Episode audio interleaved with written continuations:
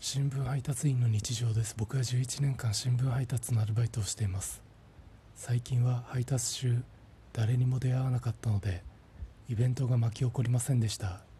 ただ今日夕刊配達の時マンションのエレベーターでおばあさんと一緒になりました。僕が5階のボタンを押すとおばあさんは4階のボタンを押して4階だけどいいですか？なかなか雰囲気のあるおばあさんで楽しみです。おばあさんは僕に昨日は暖かかったんだけど今日は寒くなってなかなか雰囲気のあるおばあさんで楽しめそうです。おばあさんは買い物帰りのようで持っていたビニール袋に目をやると大量のピーナッツが買い込まれていました。エレベーターはそのままそれぞれの階に行き